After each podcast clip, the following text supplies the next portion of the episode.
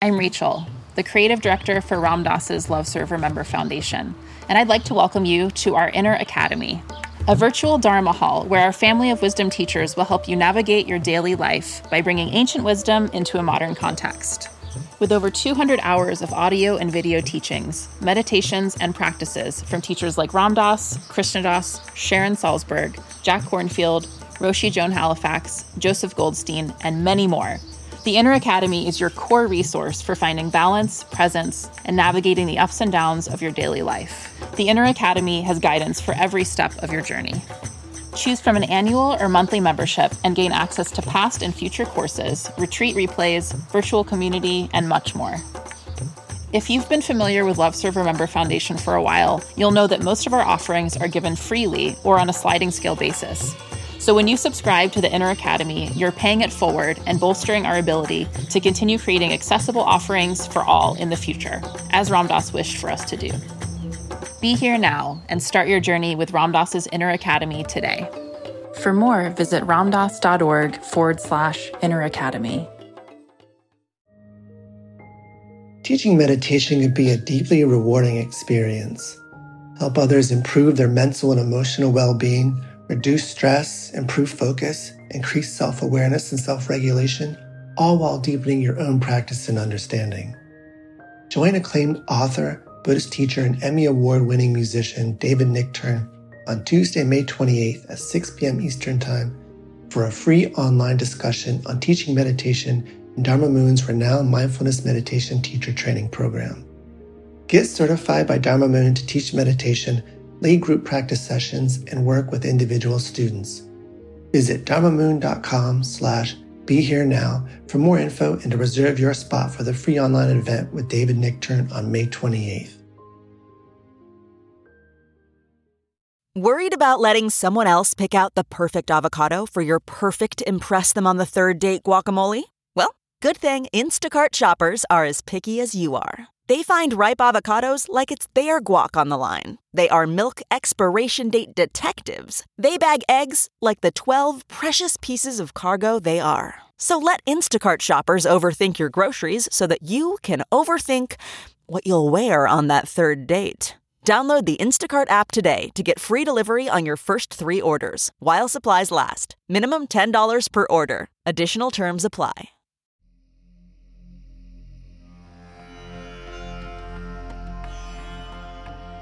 Welcome to the Real Change series on the Metta Hour with Sharon Salzberg.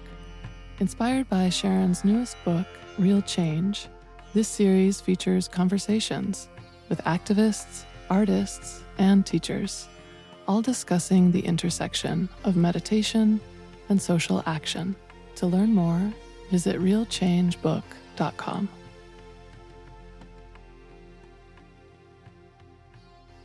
Hi, I'm Sharon Salzberg, and I'm speaking today with Anu Gupta for the Real Change podcast series.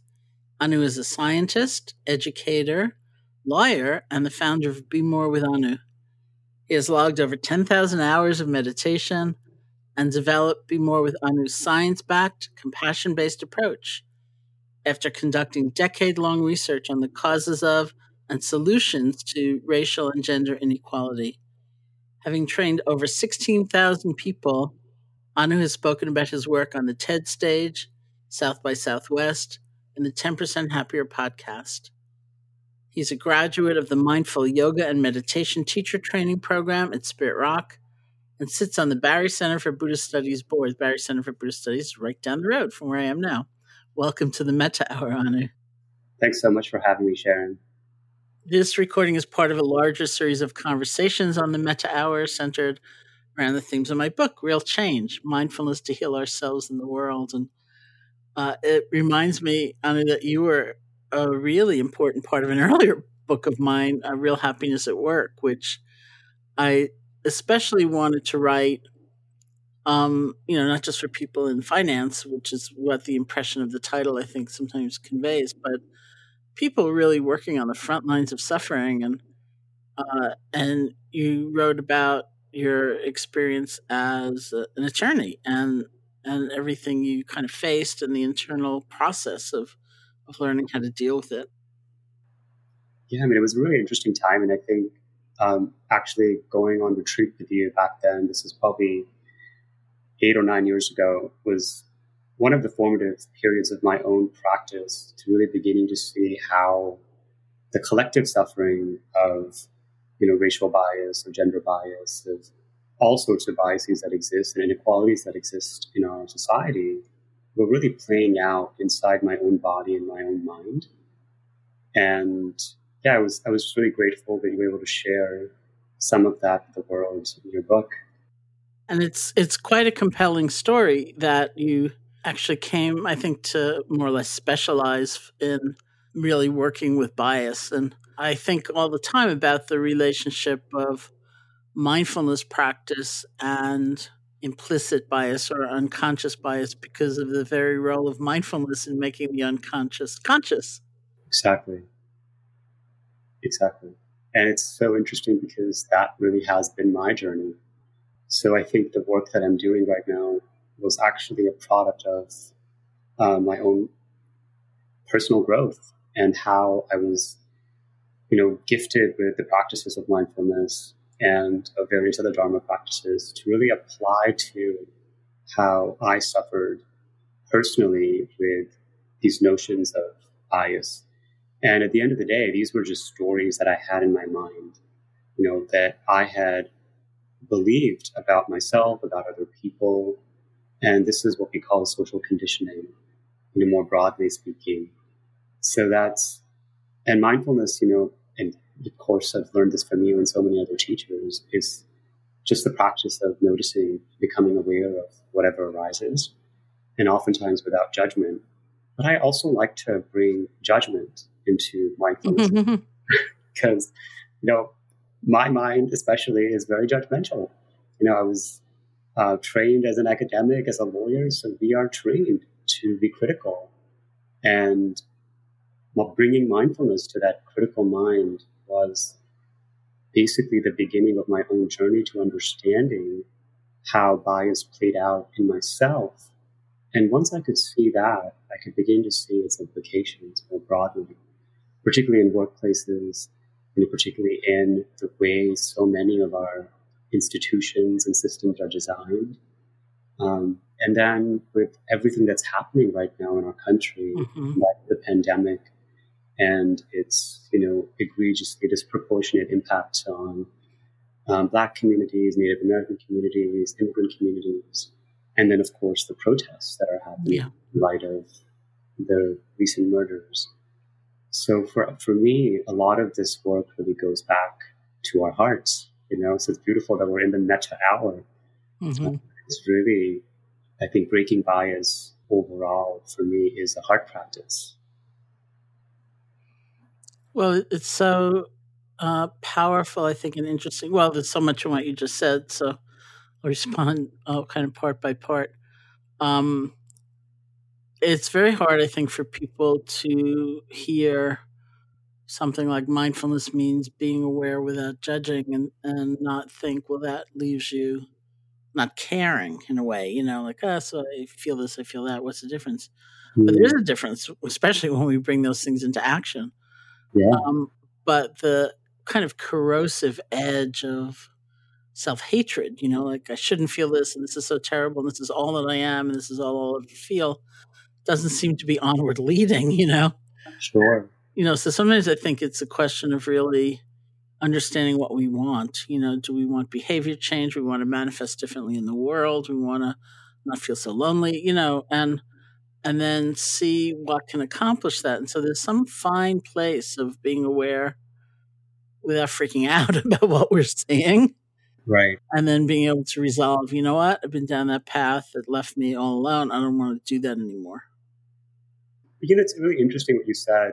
I think for me, you know, as I was, so I was always inclined towards working in human rights and economic development. So basically, I grew up in New York City to give everybody a little bit of context of who I am, and went to public schools in New York and went to college here. And originally, I went to college to become a doctor in the footsteps of my parents and my older sister. Uh, but I just love people and I love cultures. So quickly I found myself more attracted to working abroad. And it was after college, I lived in South Korea for a year. And that's where I really became introduced to Buddhism and the Dharma, because I was teaching at a Buddhist school, at a middle school in rural South Korea. So there I was kind of acquainted with the Zen tradition. And while I was there, I started working in Myanmar. Um, so I started a nonprofit called Opening Possibilities Asia. And we went there. And because I was a teacher, we led a lot of teacher training programs. So this is the year 2006, right? So at that time, Myanmar was probably the second most oppressive country in the world. It probably is one of the most oppressive countries still. And I was working in monastic schools. So basically, these were schools that were set up by Buddhist monks um, out of the generosity of their hearts because of just the brutality of the regime. And what they were doing was they were educating some of the poorest children um, in the country. And one of their tenets was anybody is welcome. It doesn't matter what their ethnic background is, it doesn't matter what their gender identity is. All kids were welcome. So this was a really unique situation. This was in Mandalay, a school called Phaung Daw Oo, and where we had over 25 different ethnic groups represented, groups that were so used to a constant state of war because of the historic um, ways you know these divisions have been planted in that country. So I think for me, that's where my journey around metta began, and really thinking about where do these biases come from? Why do we hate? Where are these separations really stemming from? And that led me to wanting to do more international development work. So I went off to Cambridge um, after my time in Korea to study human development. And it was really there that my eyes were opened for the first time around this concept of bias. You know, because I grew up as an immigrant in New York and with brown skin and given what I look like, I've had a lot of like, I had a lot of experiences of feeling otherness, mm-hmm. but I had repressed those feelings. So I just didn't acknowledge that that ever happened. And when I was at Cambridge, the cool thing was because it was such an academically stimulating environment, I was studying um, basically education for all, particularly in South Asia. And the way it works in India is that anybody of means sends their kids to private schools, and people that don't have money have to go to government schools, which is, I guess, comparable to our public schools in the US. But they're very, very under resourced. And that's where the majority of Indian children and South Asian kids go to school. And a lot of them are of lower castes and basically kind of left behind. And it was interesting because as I was researching, where did these policies come from? I was literally going through the public records of the British Anthropological Surveys of India from the 1860s and 70s and 1880s. Uh, and they were literally you know, labeling entire groups of people um, through these racial classification systems and prescribing to them a whole host of, you know, moral, intellectual, aesthetic value. So they were just assigning these values to them. And that's where this whole idea of race really kind of was like, oh my gosh, this thing is just made up. It's a bunch of guys that literally sat around a table who probably felt really bad about themselves and projected onto other people, whole groups of people, you know, just all the negative attributes of our human existence. And those things have now become very concrete. So that's, and basically, that's what led me to really wanting to investigate more and more deeply around how did these constructs come about? Why is it that you know, we have all sorts of stereotypes associated with being black or being Chinese or being Russian. Where do these ideas come from? At the end of the day, we're all human beings, right? But, and more importantly, similar things. Where do these ideas around being a woman and what a woman can or cannot do? Where do these ideas come from? So that kind of very intellectual curiosity led me into this work Yet I was pursuing this work from my head. A lot of it was in my head. Um, so again, I was doing this because I was wounded inside. You know, I'd been called a terrorist, I'd been called an other, I'd been called ugly, I'd been called. I mean, I can't remember how many times I've been told to go back to my country. you know, uh, being in America, New York, right? New York City. I'm like, okay, um, but it's funny because um, all those times when that happened to me, I took it personally. Mm-hmm. But the beautiful thing is, through the practices of the Dharma and of mindfulness, I realized that this wasn't personal. It just was. It's really fun. I was reading a book by Swami Vivekananda, who was, you know, one of the first people who brought mm-hmm. yoga and meditation to the West. And he wrote this book called Karma Yoga. And he had visited Chicago in the 1890s to speak at the first kind of international religious conference. I don't remember the exact name for it. And he wrote anecdotes in the book itself of how, when he was just walking around the city of Chicago, you know, strangers would punch him in the face. Oh my God. Because he was a turban man. And he literally, this is in the book Karma Yoga. Anybody can, I mean, I had to purchase the book for my yoga teacher training, so I read it. And that was his experience with racism in America because the height of xenophobia was so great at the time. But he doesn't talk about racism from a political sense. He talks about he just didn't understand the hatred mm-hmm. in the eyes of this person who didn't even know him, but needed to be violent towards him to somehow make himself feel better. And I think once I read that, I began to see the bigger picture of what's happening around these ideas of bias in our society and how they really play out in the human heart.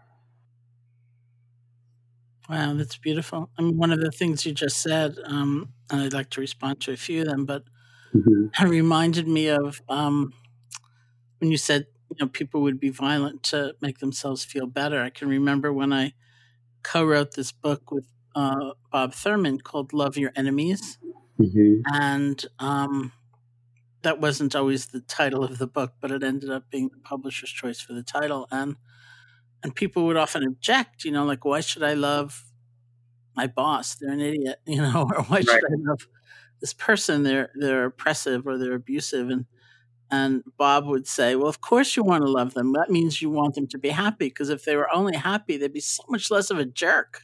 Exactly. And you know, like we're basically today, I was watching um, the memorial for John Lewis. Mm-hmm. And basically, that is what he stood for the entirety of his career, the entirety of his existence, he was able to have love for every single one of those officers that were beating him down, for all of the politicians that opposed everything he stood for on equality and justice. Mm-hmm. But that didn't mean he agreed with them. That didn't mean he didn't oppose them or speak out loud against them. Of course he did. He was he was kind of an activist and a protester. Yet he could still see their humanity. He could see the, you know, the, what do we call them? The three poisons, you know, that were clouding mm-hmm. over the, the true self that they are beneath the greed, the hatred, the ignorance. Um, and I think that's what our practices are really calling us to do and be at this time. I was watching a little bit of it too, and we'll watch more later. Um, uh, but uh, which is the miracle of our time. I was thinking about that. This is totally off topic, but thinking about how we used to have a concept of missing things that were on TV, or you know, if you weren't tuned into that channel at that time, it was gone forever. Right. Now it's like, oh, it doesn't matter. You know, I'll catch it later online. um, but anyway, uh, I can't remember if it was President Clinton or somebody was speaking and they were describing what was maybe it was Barack Obama. They were describing what was in uh, John Lewis's backpack when he went off to march across that bridge. Oh, uh, toothbrush and uh, yeah, little things. An orange, an apple.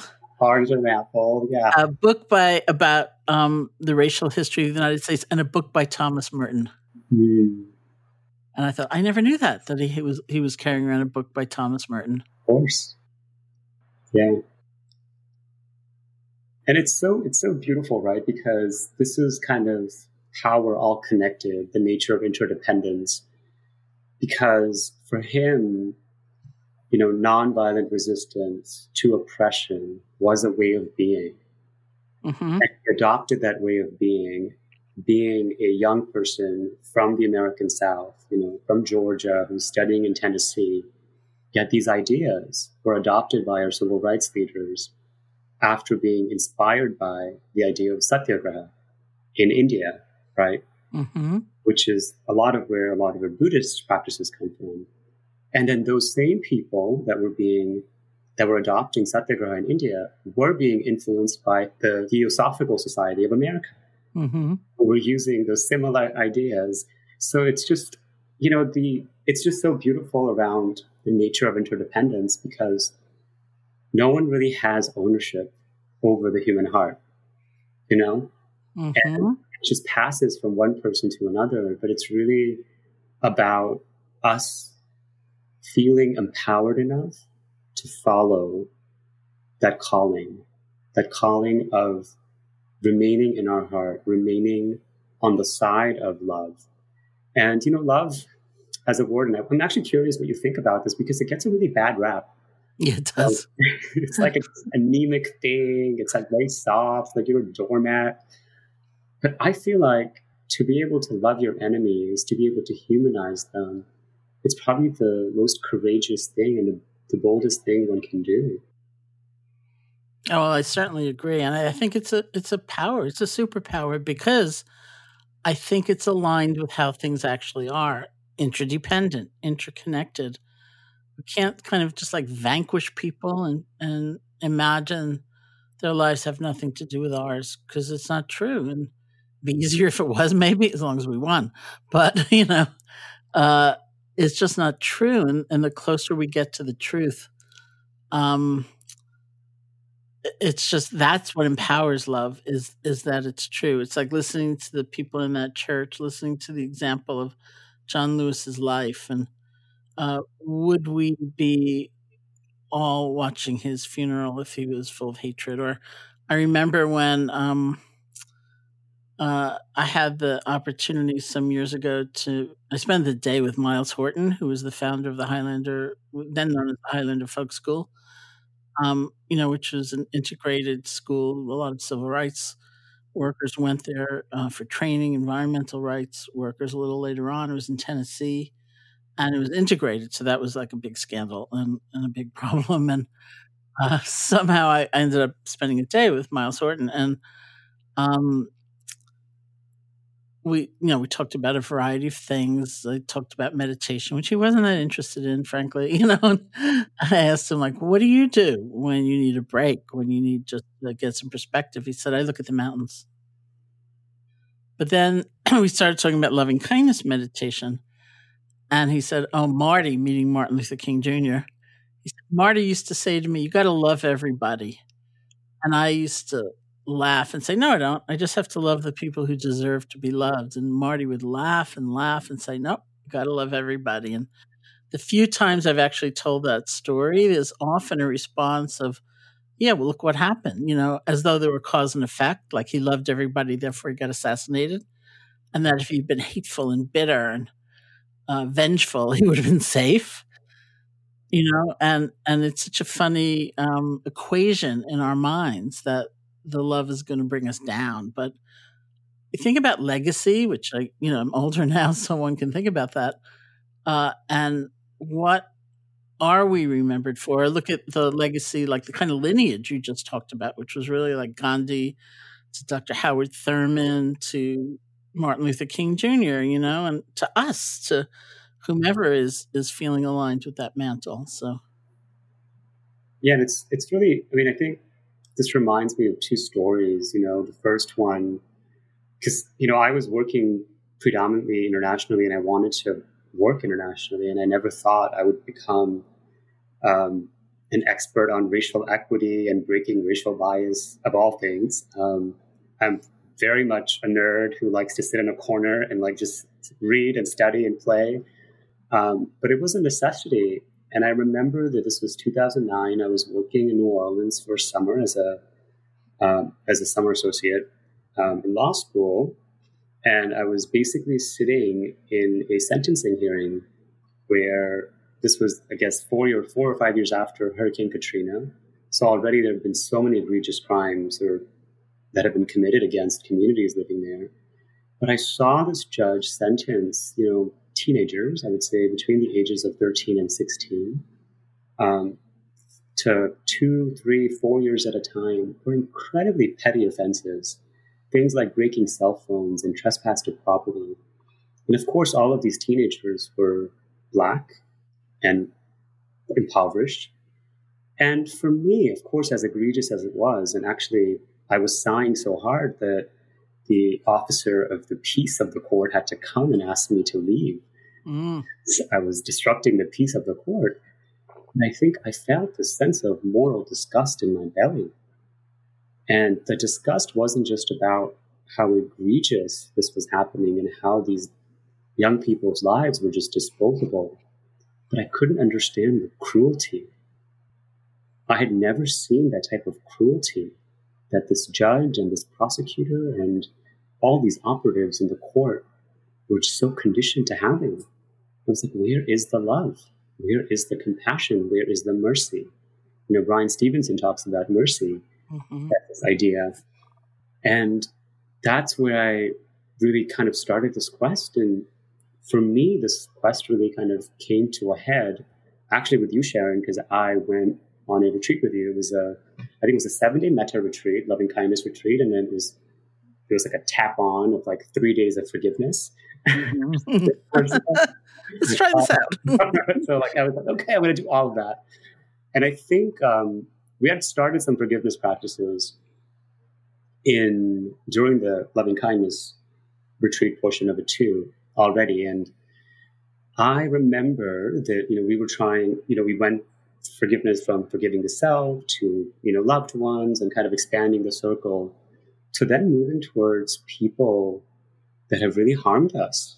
Mm-hmm. Uh, and then also thinking about how we may have harmed them. So for me, as someone who was really thinking about the harm of racial trauma and racial bias that was perpetrated against me and other communities that I care about, I started seeing those same seeds of hatred in myself. Mm.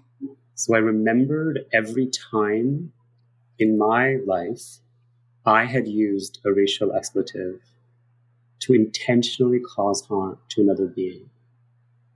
And particularly using the word white, you know, white person, you know, or something like that. And it wasn't that many times.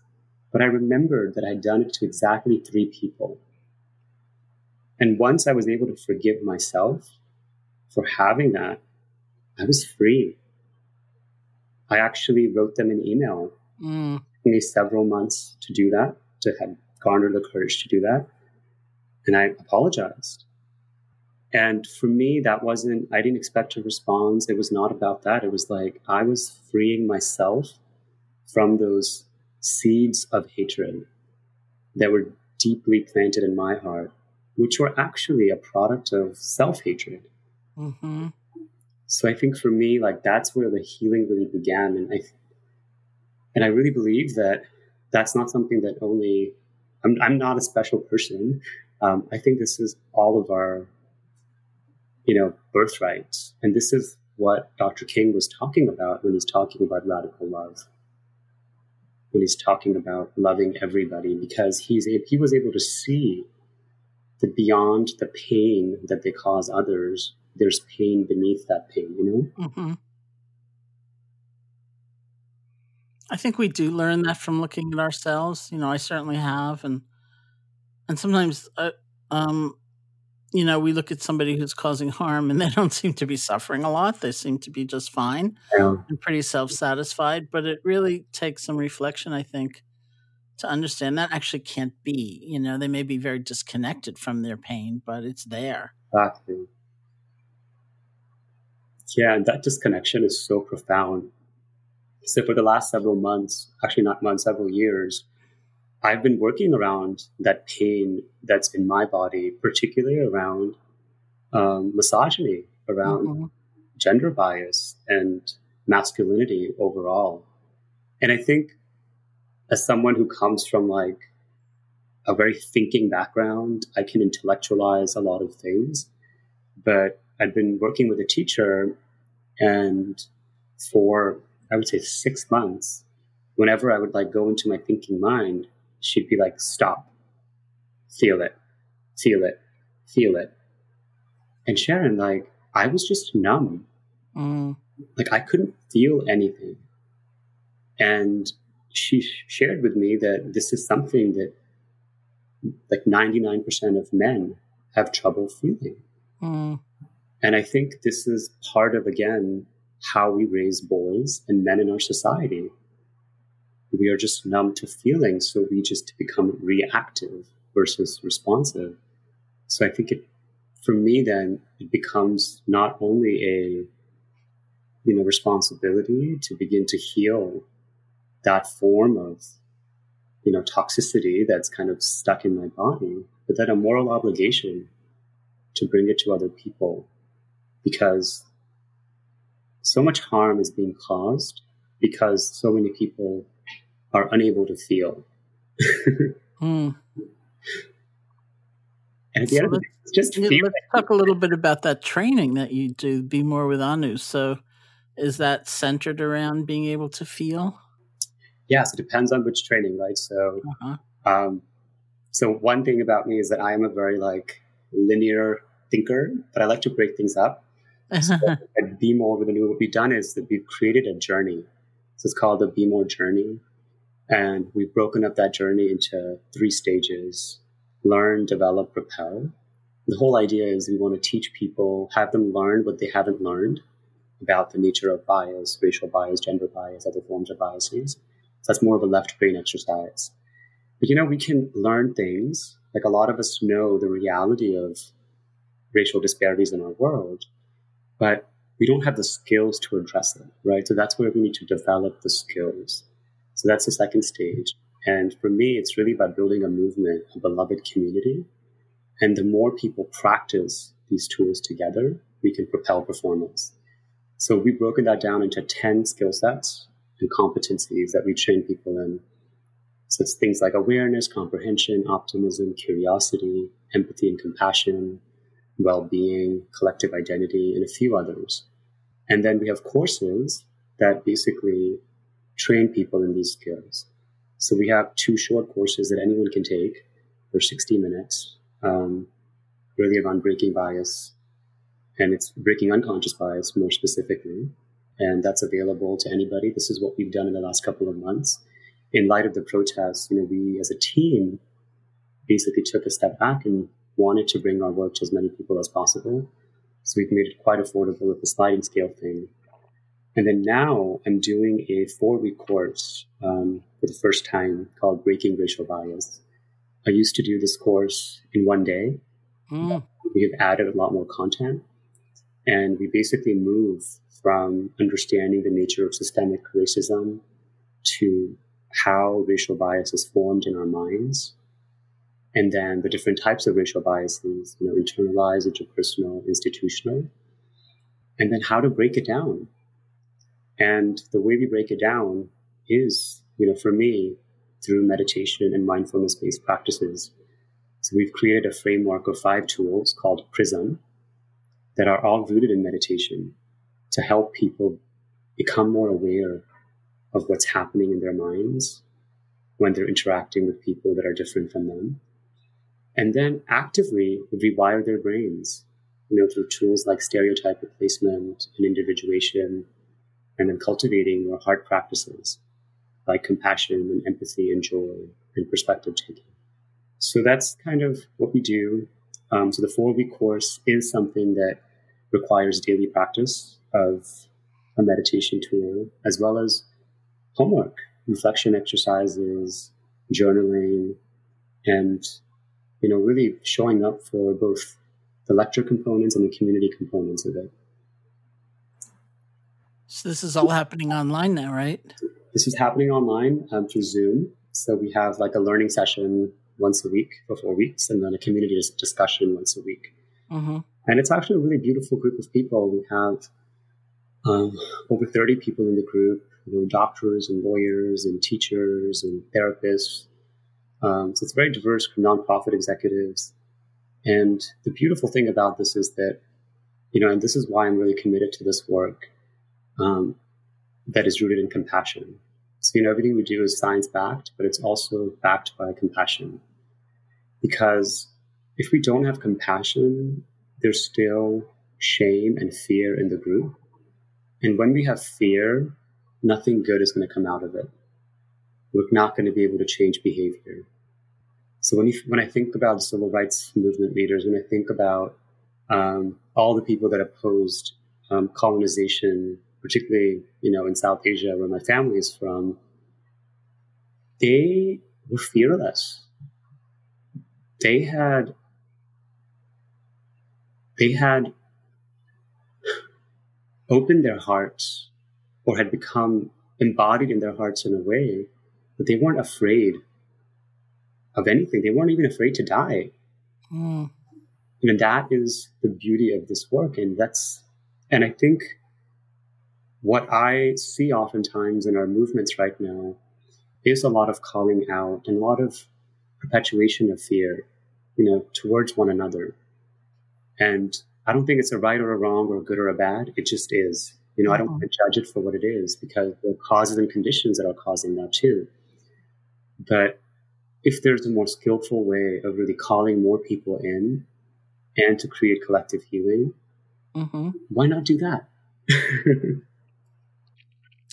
well, it's interesting because I think it's it's hard to sometimes remember what it is you really want. Like we've had these discussions at IMS about um, should everybody uh, who teaches here have to go to an anti-bias training of some kind and and that may be an evolution but the point is what we want is a certain kind of behavior. Right.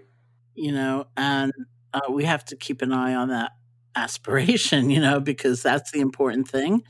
And maybe people will come to that more openness and more more understanding uh, through a specific anti-bias training. Maybe they will come to it another way but that's what we really need is is that spirit of inclusivity and, and recognizing everybody belongs here you know and it's it's not exclusive in any way but it, i see it it becomes kind of easy to focus on the method you know or the thing. Sure.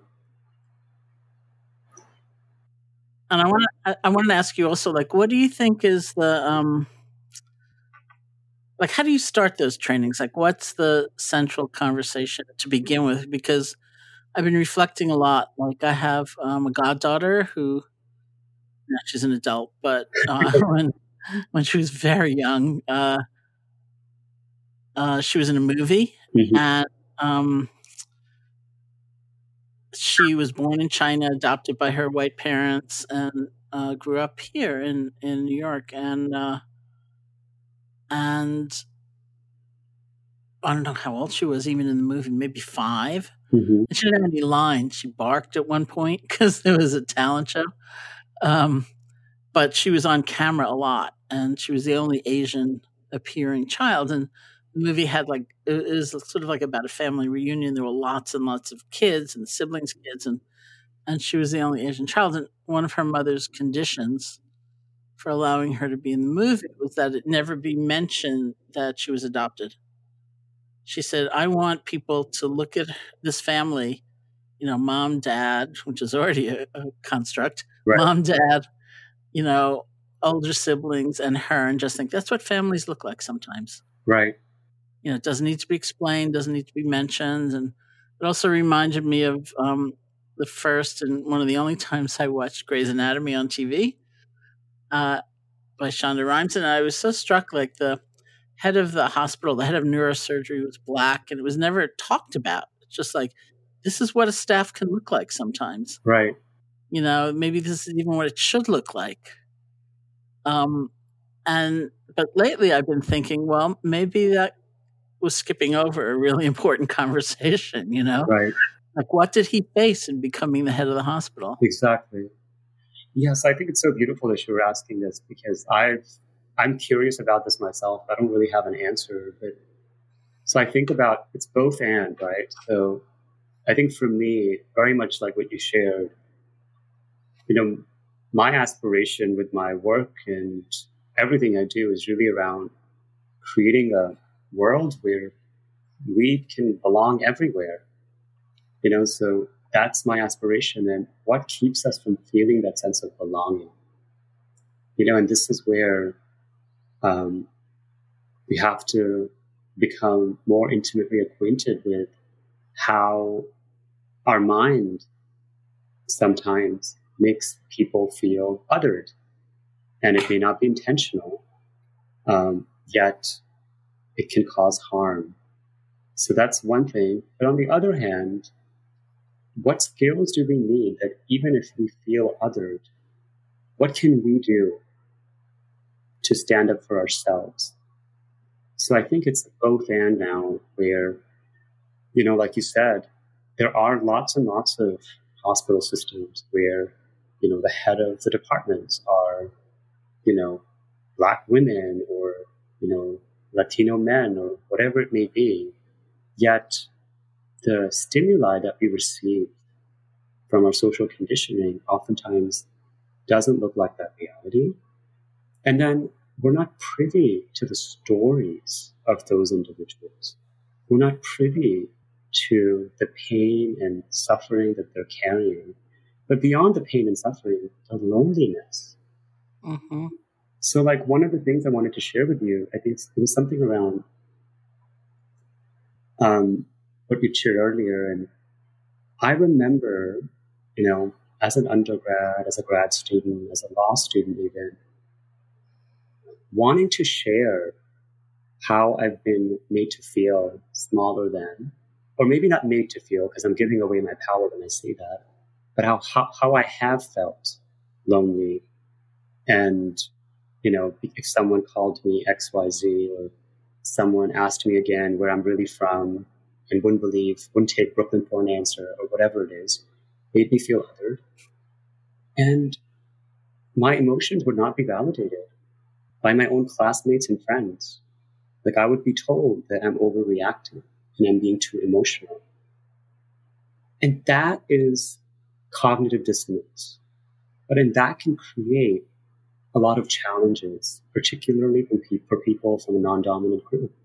Like this is what, you know, I am beginning to unpack it myself when it comes to gender identity.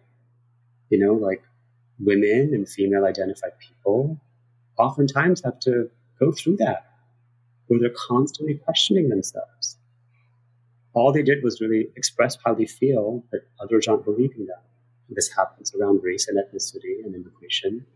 So I think for me, the aspiration is really that compassion based container where we acknowledge that we're going to make mistakes, but we also acknowledge that when we make mistakes, you know, we will be, you know, kindly told what those mistakes are mm-hmm. so we could grow together. You know, and we can take care of one another. We can be each other's, you know, brothers and sisters keepers uh, in line with what, um, you know, John Lewis was about, you know, mm-hmm. legacy is about. It's really beautiful. May it be so.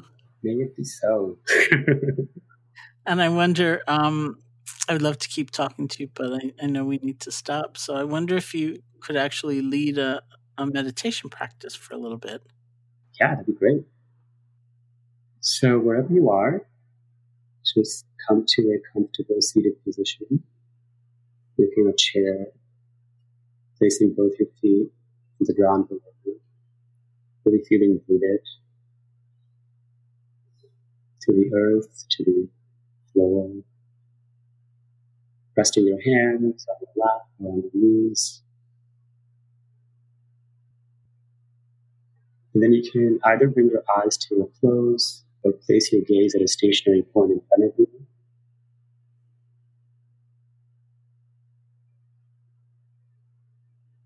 And then for a few moments, just returning to your breath.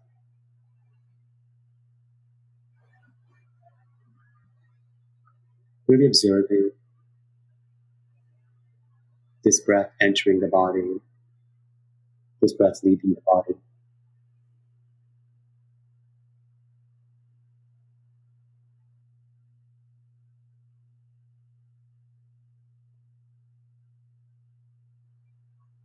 If there's some turbulence in the mind, notice what's happening. Perhaps there's thinking or planning or daydreaming. Just see if you can become aware of that. Thinking, thinking, Planning, planning, and see if you can bring your awareness back to your breath.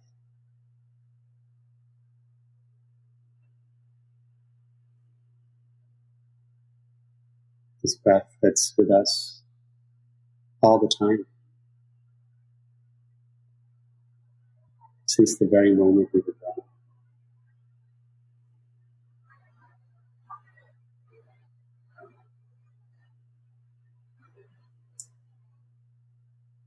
So really savoring this breath.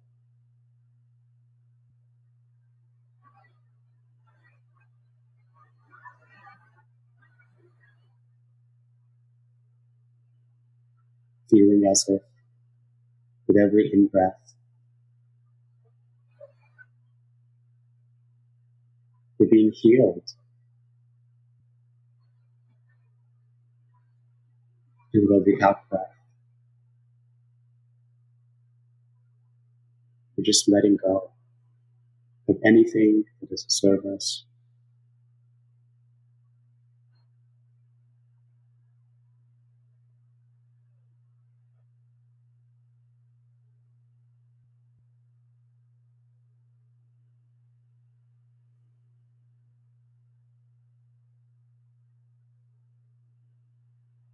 Really enjoying that process.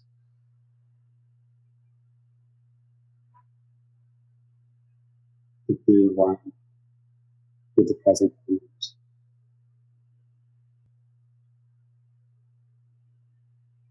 With this gift of life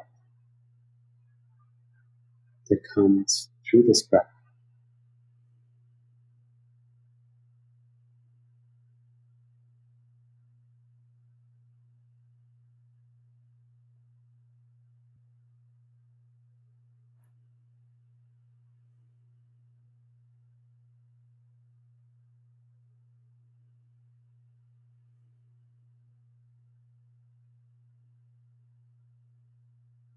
If the mind wanders off. That's okay. Notice what it's doing.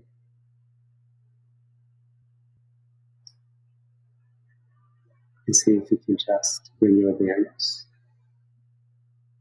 back to that breath.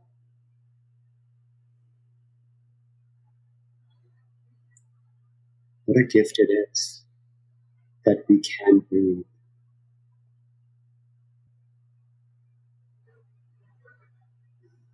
in a time with the pandemic, with violence against so many bodies of color.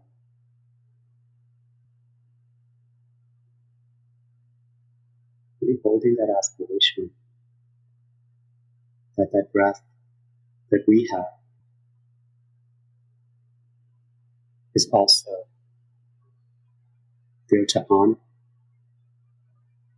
all those bodies and those forms of life.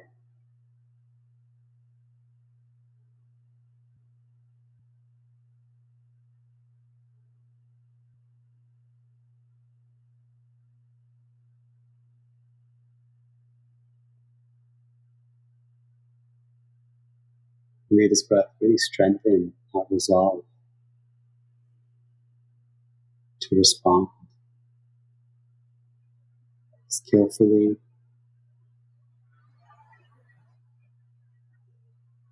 with determination and compassion.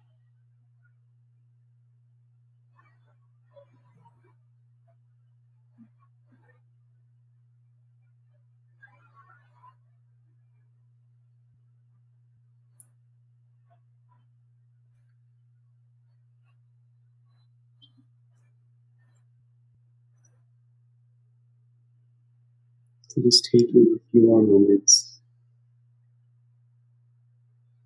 to enjoy this breath, savor this breath.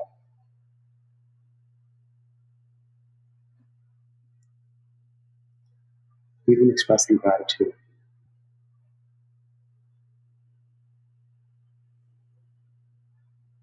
For this breath, for enabling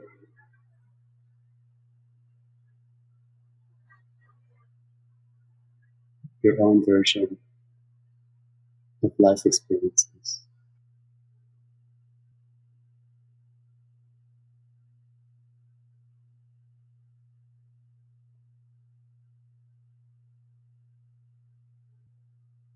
Thank you, everyone. Thank you so much. It was really beautiful speaking with you and sitting with you. uh, we have to have lunch when we're to, both in New York next time. Yes, I would love that. May that be so too. You know? May that be so. Very soon, I hope. I hope so too. And to learn more about Anu's work, you can visit www.bemorewithanu.com. That's B E M O R E W I T H A N U.com. A big thank you to all of you listening. This has been the Real Change series on the Metta Hour podcast from the Be Here Now Network.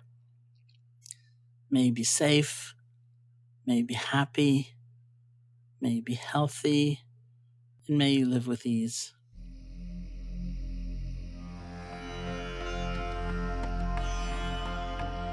Hey folks, thanks for listening. Real Change is available September 1st in hardcover, ebook, and audiobook formats.